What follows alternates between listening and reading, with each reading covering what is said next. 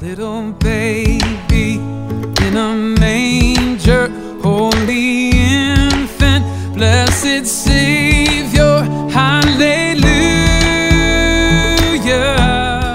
Welcome to Weekdays with Jesus. You've been listening to Overjoyed, a song that you'll hear more about at the end of the podcast. But first, let's hear a message from Pastor Rob Mrosko. Jesus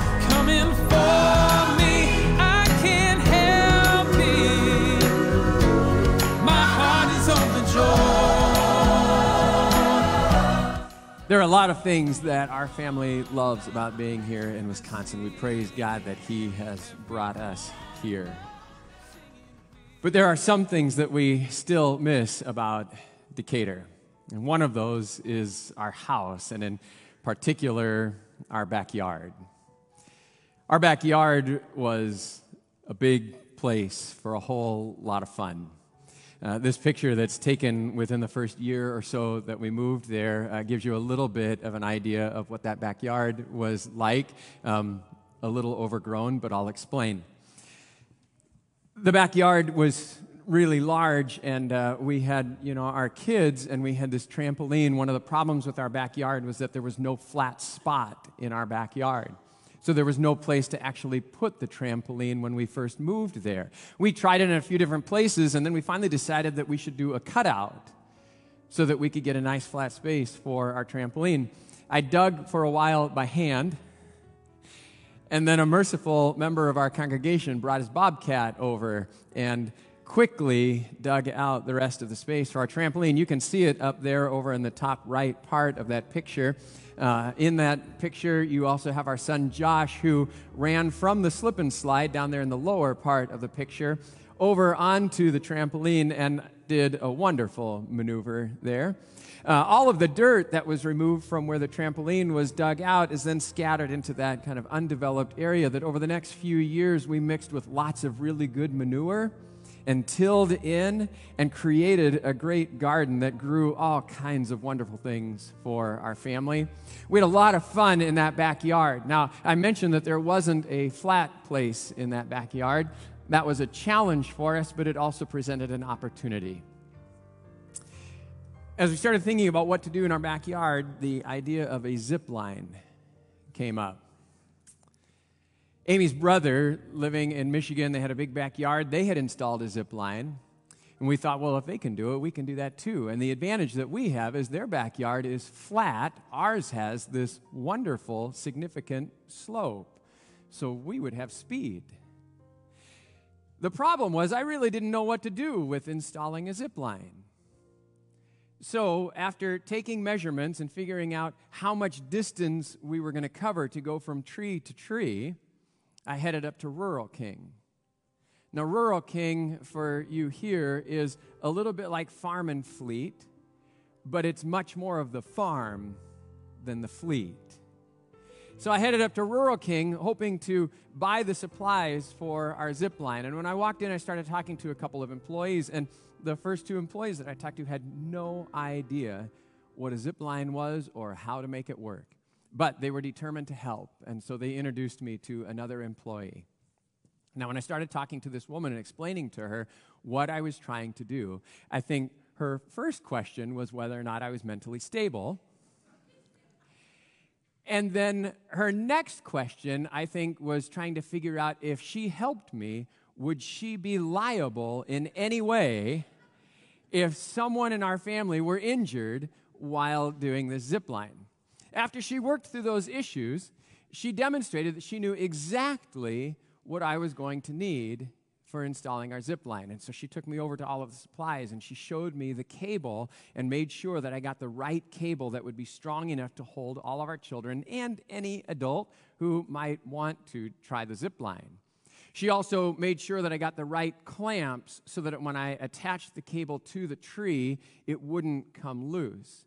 She made sure that the hook that I had for the other end of the cable that would attach it to the other end was going to be strong enough and would hold no matter what we put on that thing. She even showed me this wonderful device, and I don't know what the name of it is, but it had two long threaded eye bolts connected with another piece of metal that allowed me to easily adjust the tension of the zip line so that we could get it to the right tension, the right um, strength, I guess, so that it would work. So, after making sure that I had all of the right supplies, I was convinced that this employee knew what she was talking about. And I put my faith in her. I trusted her completely because remember, I had no idea what I was doing. But the faith had to go beyond just simply trusting her to actually carrying it out, demonstrating faithfulness. So when I got home, I started installing the zip line exactly as this wonderful employee had helped to describe for me. So I got it all attached to the tree. And this was a little bit of a trial and error thing because the first setting that we had, the zip line was way too fast, way too steep. And I had to jump off the zip line before I became part of the bark on the lower tree. Then there was a point of adjusting it where the cable was too loose, and as the kids got on the zip line, they just kind of dragged across the lawn. But eventually, we got it set so that the tension was right, so that the slope was right, and so that our kids would have this ongoing adventure open for them in our backyard.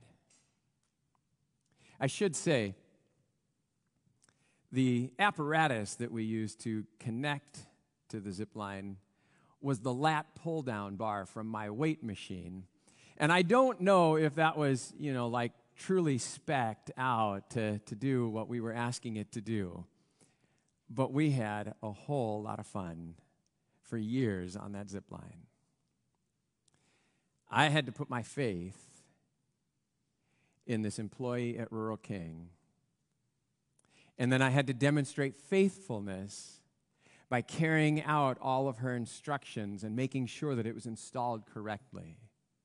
My kids, then, and maybe more importantly, Amy, had to put their faith in me that I had installed this thing correctly. And then they expressed their faithfulness by riding on this thing over and over and over again. It may be a little bit hard to see in the picture that's up there, so maybe this will help you see it a little better. And remember, this picture was taken years ago, so I had to jam two different pictures together. But that is our zip line running through our backyard, covering 50 to 60 some feet and dropping 20 to 30 feet over the course of that stretch. It was a blast, an absolute blast, and a lesson in faith and faithfulness.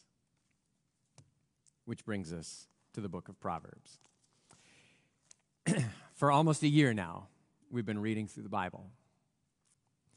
We started in the book of Proverbs here last week, and then this week, really diving into them. Over the last few months, we've read all kinds of narrative sections of Scripture that are pretty easy to work through. And then we get into Proverbs, and it's, you know, bit after bit after bit, all of these little nuggets that are so wonderful, and you just want to hold on to them, right? But you have to move on to the next one and the next one. And it covers a ton of different themes.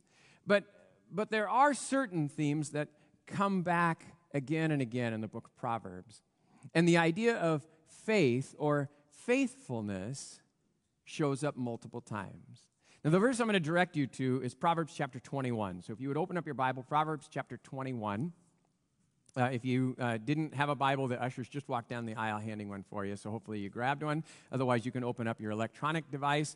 Proverbs chapter 21. And this is what it says Every way of a man is right in his own eyes, but the Lord weighs the heart. To do righteousness and justice is more acceptable to the Lord than sacrifice. Now, that, that doesn't express the words faith and faithfulness, but the concept is there. And in fact, this concept shows up multiple times in our readings for this week. In Proverbs chapter 14, in Proverbs chapter 16, actually, last week in our readings, where we have trust in the Lord with all your heart, this understanding of where you put your trust, where you put your faith, comes up again and again. And the proverb says, Every way of a man is right in his own eyes. If I had gone to Rural King and had shopped for all of the supplies for that zip line on my own with what I thought was right, I don't know if any of our kids would still be here.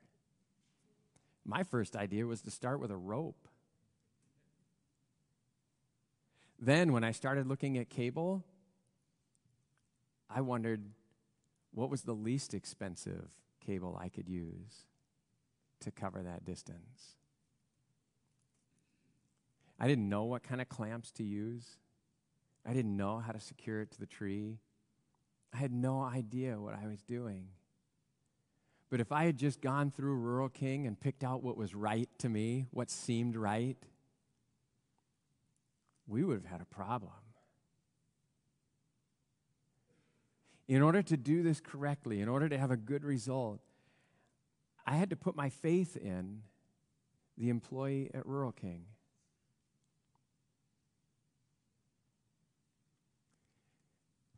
Every way of a man is right in his own eyes. How true is that? We all have ideas of what we think is right. We all have ideas of what we want to do. We all have ideas of how things should go. Every way is right in his own eyes.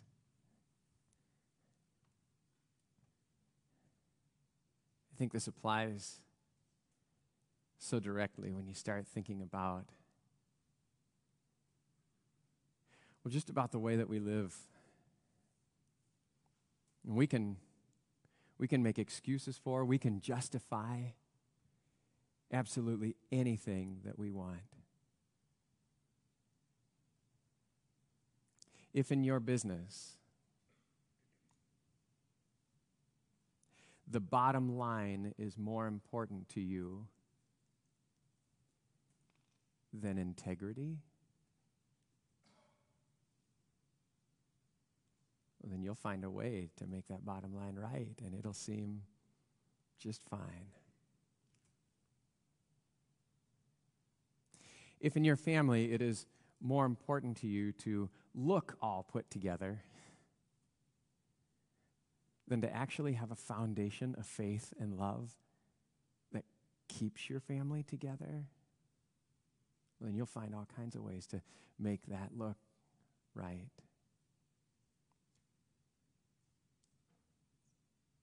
In relationships. We can make all kinds of excuses and make all kinds of definitions for what love might be or what satisfaction might look like that seem right to us.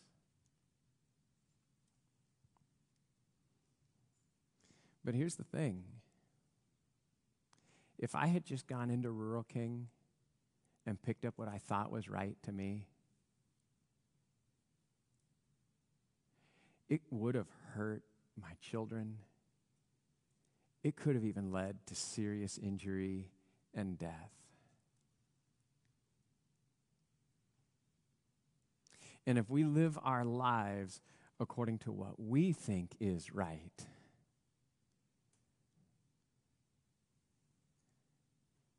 the consequences can be deadly.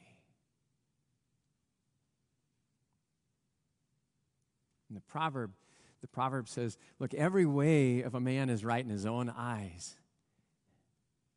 But we aren't the ones who get to determine what's right.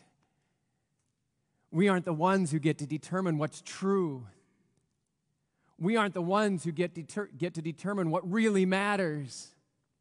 The second part of that verse says, But the Lord weighs the heart. God is the one who determines what is true. God is the one who determines what is right. God is the one who determines what is love. God is the one who determines what is ultimately best. And so, if we are going to have those things, if we are going to have what is ultimately best, then we're going to have to put our faith in God and not in ourselves and what we think. And, and remember, faith isn't just a, a concept, it's then expressed in our faithfulness in how we follow through on or carry out, which is what the second verse identifies. To do righteousness and justice is more acceptable to the Lord than sacrifice. And what the, what the verse is saying is look, if you know, because you have faith in God, what, what is right, what is just, what is best, then you'll actually do that. That's faithfulness on your part. And that's much better than the appearance of just offering sacrifices. So, this is the way this is laid out. In Proverbs chapter 14, that idea of every way seeming right, it, it, lets us know the seriousness of what happens because it says, in the, in the end, though, what we say is right only leads to death. In Proverbs 16, it says the Lord weighs the spirit. Here, he weighs the heart. So I, I guess I have to, to ask where do you put your faith? And how do you express your faithfulness? Are you determining what's right in your own eyes, or are you going with what God says and putting your trust in Him? Now, I don't know about you.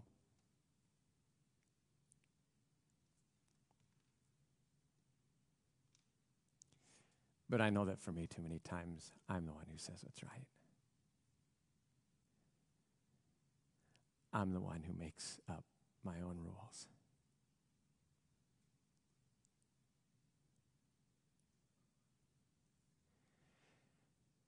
And in the end, that only leads to death. And God is the one who's going to weigh that out.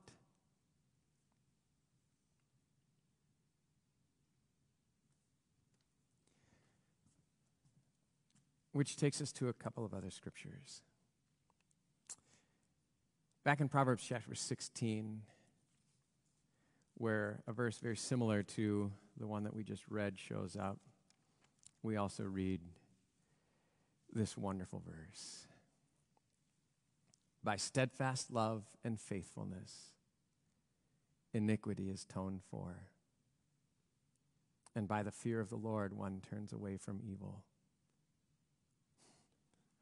By steadfast love and faithfulness.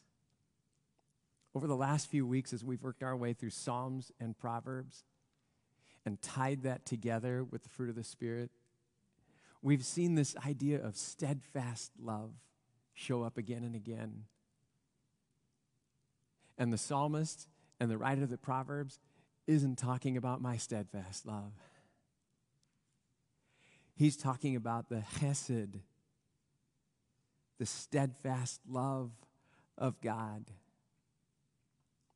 And by his steadfast love and by his faithfulness, my sin is atoned for, it's paid for. So is yours. That's what all of these scriptures keep pointing to over and over again. Is when we talk about faithfulness, we're talking about God's faithfulness to us because of his incredible, steadfast love for us. I want to take you into the New Testament to a couple of different readings. Paul is writing to a young pastor named Timothy, and as he writes to Timothy, he gives him this statement of faith. It's a very short statement of faith, but it's an important one to hang on to. This is what he says This is a trustworthy saying. For if we have died with him, we will also live with him. If we endure, we will also reign with him. If we deny him, he will deny us. If we are faithless, oh, look at this. he remains faithful. For he cannot deny himself. By steadfast love and faithfulness, sin is atoned for. Whose faithfulness? The faithfulness of Jesus Christ. He can't deny himself. No matter what I think might be right, Jesus Christ is there who is right, who is love, who is truth, who is the best. And he remains faithful no matter what. And it's this beautiful statement of faith that Paul says to this young pastor Timothy, you hold on to this. You hold on to this. You tell your people this. No matter what, he remains faithful. He builds on this also in the book of Thessalonians, writing to the Christians in the, the city of Thessalonica. When talking about the challenges that they're going to face, he says, But the Lord is faithful. He will establish you and guard you against the evil one. We can trust in God because He is faithful. And He will continue to be faithful every moment, every day, as He holds on to us. And knowing that, we then can live faithful lives. When talking about this gift of faith, Martin Luther, in uh, one of his works, writing about the power of the gospel, this is what he has to say Faith is a divine work in us which changes us and makes us to be born anew of God. It kills the old Adam and makes altogether different men in heart and spirit and mind and power. And it brings with it the Holy Spirit. It is a living, busy, active, mighty thing, this faith.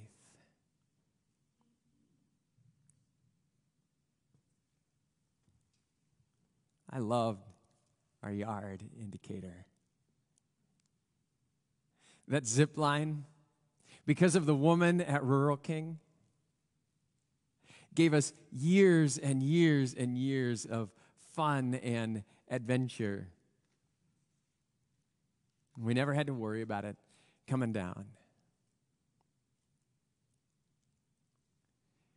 When we moved, we took the zip line down. We really thought it was best because it would be a liability if we left it. But as I took those clamps off and took that cable down, there's just so many good memories of the fun and the adventures that we had in our own backyard. That all came because of trusting this woman at Rural King and carrying out what she said we needed to do.